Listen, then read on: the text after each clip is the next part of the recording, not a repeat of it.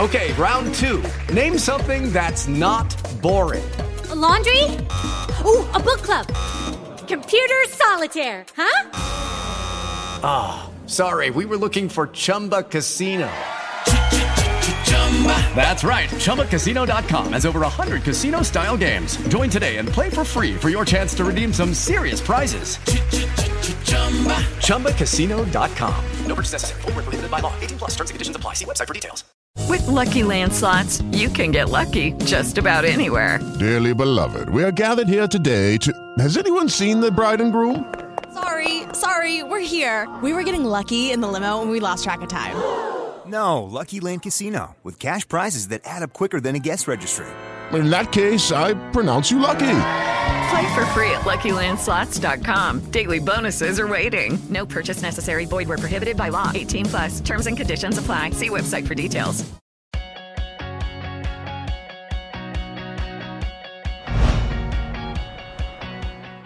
Un caffè con il buongiorno del mattino. Tutti i giorni su Rete 7.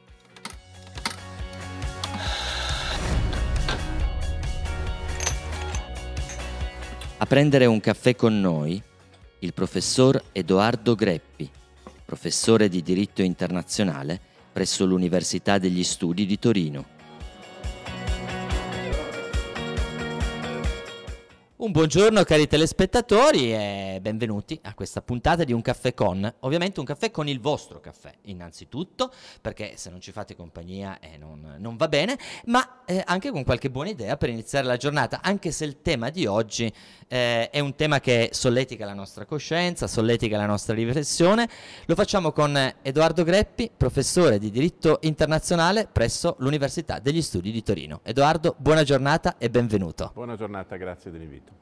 Eh, protagonista alcuni giorni fa, proprio vicino a questi cortili, insomma 100 metri più in là, al eh, Sermig per eh, un incontro, un incontro pubblico in cui provavi a, a raccontare, e, e, oggi ti invitiamo per raccontare a noi, per raccontarci come il diritto, il diritto internazionale possa essere una, una via che conduce alla, alla pace. Eh, partirei da un po' prima. Da docente di diritto internazionale, quali sono le, le tue riflessioni, gli elementi che, che, reputi più importanti per aiutarci anche un po' a semplificare, no? ma a, a, cogliere gli elementi essenziali di quello che poi la cronaca che leggiamo sui giornali, che vediamo in eh, televisione eh, ci racconta? Quali sono gli elementi su cui concentreresti l'attenzione? Che magari noi ci perdiamo in mezzo al marasma di informazioni. Io partirei dalla, dal, che cos'è il diritto internazionale? Il diritto internazionale è un insieme di regole che dovrebbero favorire la convivenza tra gli Stati. È un insieme di regole che disciplinano i rapporti tra gli Stati, eh, finalizzate essenzialmente a eh, comporre le controversie internazionali e a, in passato per molti secoli, anche a cercare di imbrigliare, se non eh, abolire, vietare l'uso della forza. Eh, nel dopoguerra, cioè dopo la seconda guerra mondiale, il diritto internazionale si è caratterizzato per avere, dato, per avere rappresentato una svolta nel rapporto che intercorre tra guerra e diritto. Cioè noi saremmo portati istintivamente a ritenere che dove c'è guerra non possa esserci diritto e viceversa dove regni il diritto non possa scoppiare una guerra. In realtà il rapporto tra guerra e diritto è un rapporto molto stretto da secoli infiniti.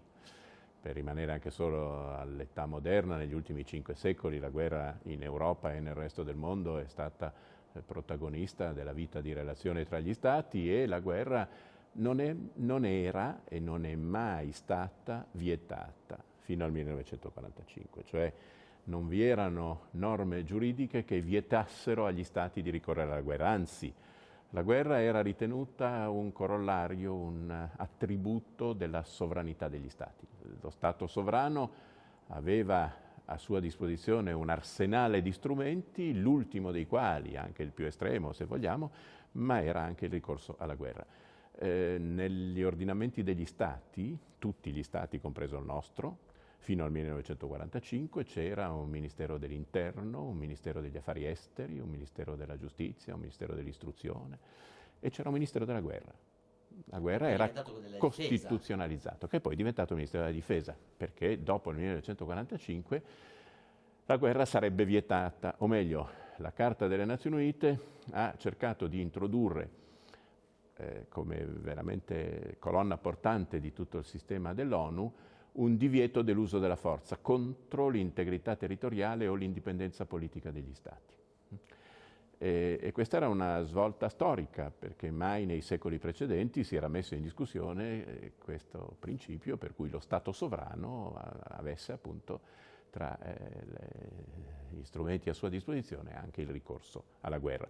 Il tema della guerra del, eh, si poneva per filosofi, per moralisti, per teologi. Eh, per secoli, anche in età moderna, si è discusso se ci fosse la guerra giusta, il bellum justum, eh, grandi, eh, ci sono migliaia di pagine dedicate a questo tema, ma nessuno aveva mai messo in discussione la, la liceità della guerra. La guerra era lecita, era, eh, ripeto, era questione per filosofi, teologi e moralisti, ma non per giuristi. Beh, in, in, fondo, anche nel, rimanendo sul parlato del diritto, eh, il conflitto, che può essere in un'aula di tribunale, eh, eh, mantiene anche il modo di dire eh, bellico.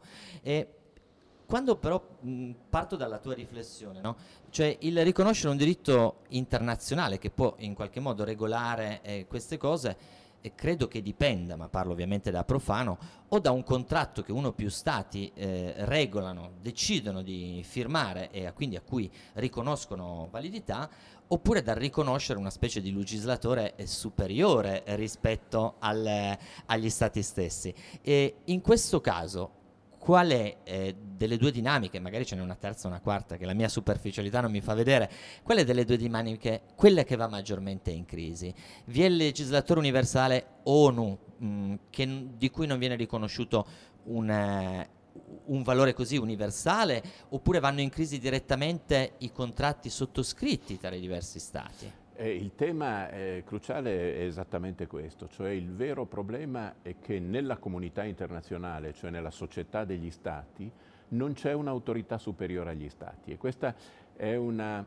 nozione, è un concetto che per noi è particolarmente difficile. Noi siamo abituati nell'ordinamento interno degli stati ad avere un'autorità superiore, c'è un Parlamento che fa le leggi, c'è un governo che ne cura l'attuazione, c'è un giudice naturale precostituito per legge, come dice la nostra Costituzione, che controlla il rispetto delle norme. Nell'ordinamento internazionale non c'è di, nulla di tutto questo, non c'è un Parlamento mondiale, non c'è un governo mondiale, non c'è nemmeno un giudice mondiale, c'è una Corte internazionale di giustizia la cui giurisdizione però scatta soltanto se gli Stati la riconoscono. Quindi in sostanza la comunità internazionale è una società orizzontale in cui tutti i soggetti sono posti sullo stesso piano. Il tema quindi è quello, gli Stati pongono essi stessi le norme che sono poi chiamati a osservare.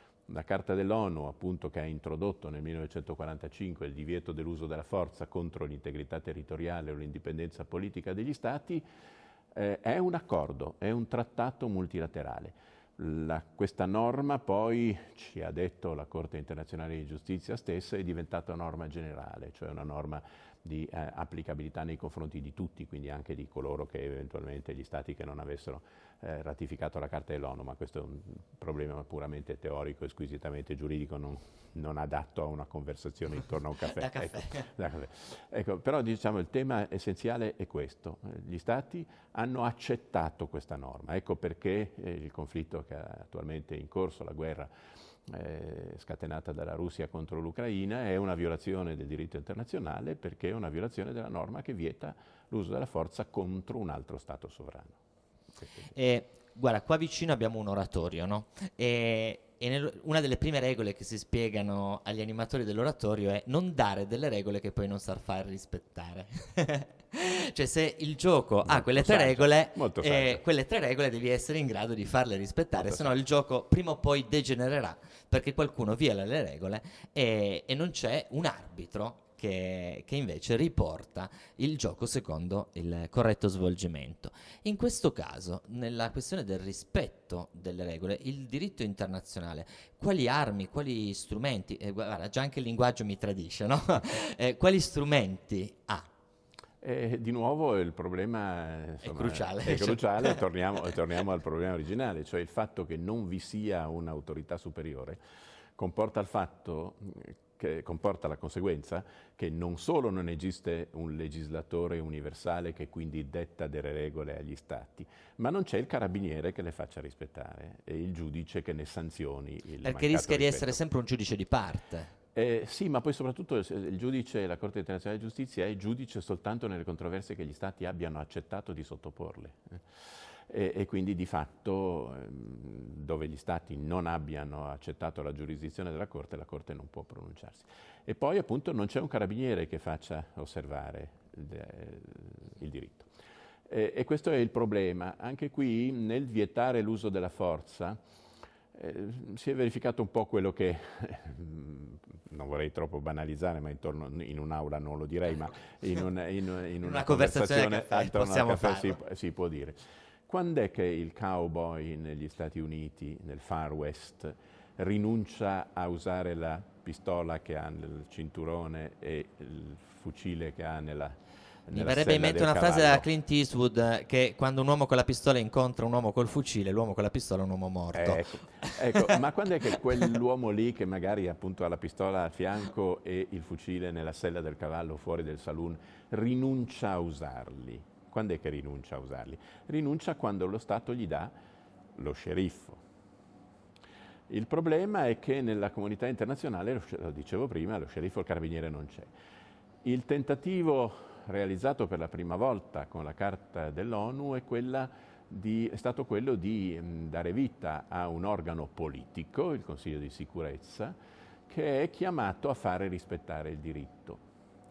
Il problema che cos'è? È che la eh, forza coercitiva che il Consiglio di sicurezza può dispiegare di nuovo poggia sul consenso degli Stati e in particolare il Consiglio di sicurezza è un organo in cui siedono 15 Stati, 5 dei quali sono tutti uguali, ma 5 dei quali sono più uguali degli altri. Diritto sono, di veto. Sono i detentori del cosiddetto diritto di veto. In altre parole, una decisione che comporti anche la possibilità di dare vita a forme di uso della forza legittima deve essere adottata con una maggioranza di 9 membri su 15, tra i quali ci siano anche i 5 membri permanenti. Il fatto che eh, eh, si, è, si, è, configurato, cioè fin dal 1945, una sorta di direttorio delle grandi potenze. Ma quando è che un direttorio funziona? Quando i cinque direttori vanno d'accordo e i cinque direttori hanno cominciato a non andare d'accordo già fin dalla seconda metà degli anni 40 stessi. Eh. Quindi il sistema non la ha funzionato. Fredda. La guerra fredda, pensiamo a cosa è stato terribile nel 1948, che era poi semplicemente tre anni dopo la, l'adozione della Carta dell'ONU. Cioè il sistema è un sistema, se tu leggi la Carta dell'ONU, è un sistema scritto molto bene, è, una, è un documento, è un trattato fatto molto bene. Il problema è che non funziona, non funziona perché, non perché lo strumento giuridico non funzioni, eh, ma perché manca la volontà politica. Lo strumento di per sé può anche essere neutro o neutrale. Eh, faccio un esempio stupido adattissimo a una conversazione al caffè, ma anche qui non abbastanza accademico. accademico. Eh, se voi mi date hm, un bel blocco di marmo, bellissimo, e mi mettete in mano due strumenti che sono un martello e uno scappello, e uno scalpello. Eh? E mi dite, questi sono appartenuti a Michelangelo Buonarroti. Eh? Poi mi chiudete in una stanza e io provo a martellare nel giro di tu mezz'ora. mi dici che non stai facendo il Mosè. No, ne, ecco, io nel giro di mezz'ora ho probabilmente distrutto quel bellissimo blocco di marmo, ma sicuramente da quel, dal, mio martello, dal mio uso del martello e dello scalpello non escono né la pietà né il Mosè. Eh? Che cosa vuol dire? Vuol dire che lo strumento di per sé è, un, è neutro. Eh? E, son, e, sono io che ce l'ho in mano che ne faccio un uso inadeguato. È la politica lo strumento Certo. che sta dietro al Consiglio di sicurezza, non è il diritto il problema. Allora, su questo eh, due, due- domande. Eh, la prima, eh, quali sono a questo punto gli strumenti del diritto internazionale per costruire una via di pace? E la seconda un po' più radicale, se questa guerra mette in crisi il diritto internazionale così come lo abbiamo scritto fino ad oggi. Sì, gli strumenti ci sono e, e la Carta delle Nazioni Unite nel capitolo sesto si limita a, a recuperarli dalla tradizione plurisecolare e sono gli strumenti della, che, che, la Carta chiama di soluzione pacifica delle controversie e sono essenzialmente i mezzi diplomatici, e cioè il negoziato, i buoni uffici, la mediazione, la conciliazione, e gli strumenti giudiziari, l'arbitrato e una sentenza della Corte internazionale di giustizia. Gli strumenti ci sono e sono per la soluzione pacifica delle controversie. Di nuovo, per l'utilizzo di questi strumenti occorre la decisione politica di affidarsi a questi strumenti, il che significa essenzialmente mettere gli Stati intorno a un tavolo a negoziare oppure incaricare un mediatore che faccia la spola tra l'uno e l'altro e all'uno e all'altro porti delle proposte o, o scambi eh, posizioni dell'uno e dell'altro. La conciliazione che, che, è uno strumento più raffinato che comporta che il soggetto terzo che si pone a disposizione formuli anche delle proposte vincolanti. Insomma, gli strumenti ci sono. Che sono nell'ambito della diplomazia e della negoziazione. E, e, essenzialmente sono quelli che noi chiamiamo della diplomazia, ecco, evidentemente eh, e, e, che mh, mm, di solito vengono attivati nel momento in cui gli stati cessano di fare ricorso alle armi o accettano di mettersi intorno a un tavolo a negoziare in buona fede, così stabilisce il diritto internazionale. La seconda parte della domanda è che effetto avrà questa guerra, che è una guerra di aggressione, una guerra di conquista territoriale. Che prevede tra l'altro protagonista eh, almeno uno, se non tutti, dei membri che Esatta, hanno il diritto di veto. Esattamente, esattamente. Eh, abbiamo assistito tutti fin dal 24 febbraio scorso a quella paradossale seduta del Consiglio di sicurezza delle Nazioni Unite in cui per, eh, per il turno di presidenza mensile presiedeva il Consiglio di sicurezza lo Stato aggressore, quindi siamo un po' alla, alla, alla follia, giustamente l'ambasciatore ucraino lo fece notare, insomma è inutile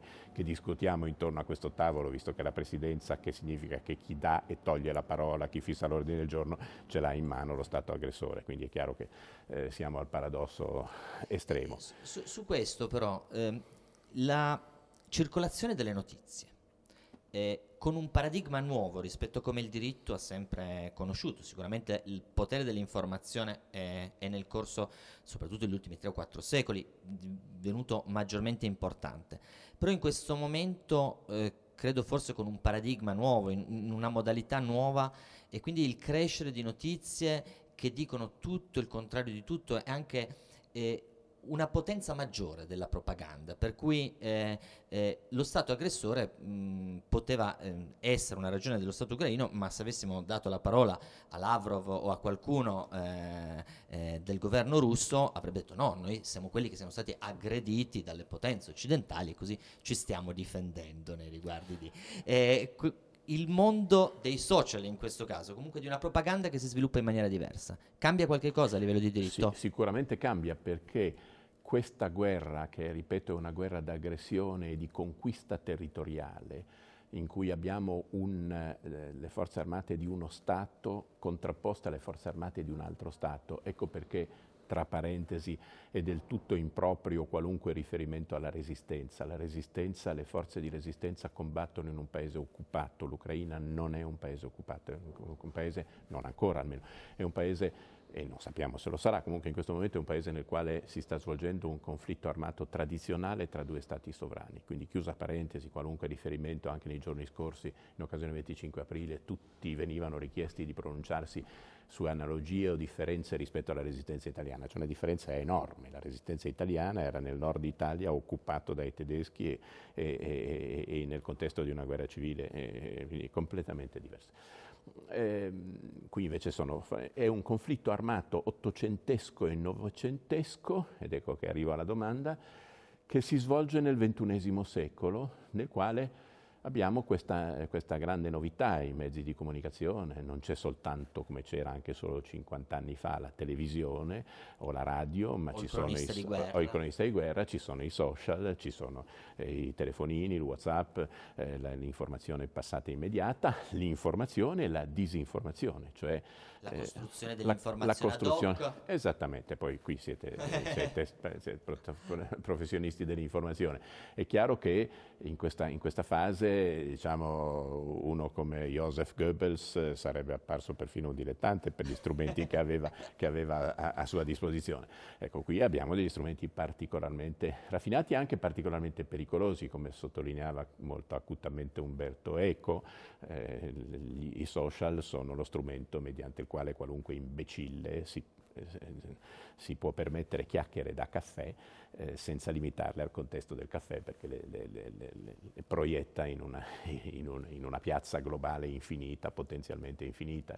Quindi su questo l'impatto ci sarà. Come ci sarà l'impatto, per tornare alla domanda di prima, sicuramente qualunque sia l'esito di questa guerra, che qualche eh, giornalista e cronista poverino continua a chiamare crisi, questa è una guerra, non è una crisi, insomma cerchiamo di non, non usare eufemismi che ci, per- ci farebbero coprire di ridicolo, questa è una tragica guerra che produce eh, una tragedia umanitaria, E- ebbene eh, ci sarà un dopoguerra, ecco, eh, di solito dopo una guerra c'è un dopoguerra, il dopoguerra è tutto da immaginare e ancor più ovviamente tutto da costruire. E quello lo spazio per un diritto E quello- E internazionale. lo spazio per il diritto internazionale ci sarà, perché lì vorrà dire non solo rivedere, rimettere in discussione alcune regole, ma si tratterà poi di riflettere anche sulle modalità eh, concrete per renderle più sicuramente applicabili. Edoardo, siamo in conclusione, Mm, ti ringraziamo per la lucidità con cui ci hai tracciato dei confini che magari immediatamente non sono così facilmente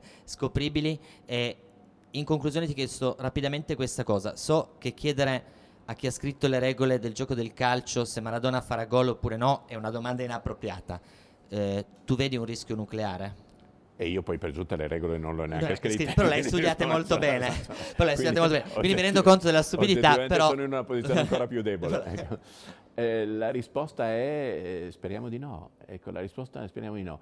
Eh, è chiaro che mh, in questo momento mh, se chi ha responsabilità di governo e delle scelte politiche ha anche la lucidità e l'equilibrio necessario non sarà così pazzo da usare l'arma nucleare. L'arma nucleare, eh, come ha detto di recente anche in una trasmissione televisiva il generale Vincenzo Camporini, che è stato capo di Stato Maggiore della Difesa, a, a precisa e identica domanda ha risposto l'arma nucleare è stata fatta per non essere usata. Eh, questo è il, eh, questo è- noi, noi- speriamo che così No, sia. noi e- speriamo e- che e così e sia. che il buon Dio ispira vicino, deve decidere. vicino alla Basilica, chiudiamo con un speriamo che così sia. Grazie di Amen. cuore, Edoardo. Una buona giornata a te e una buona giornata a tutti voi, cari telespettatori.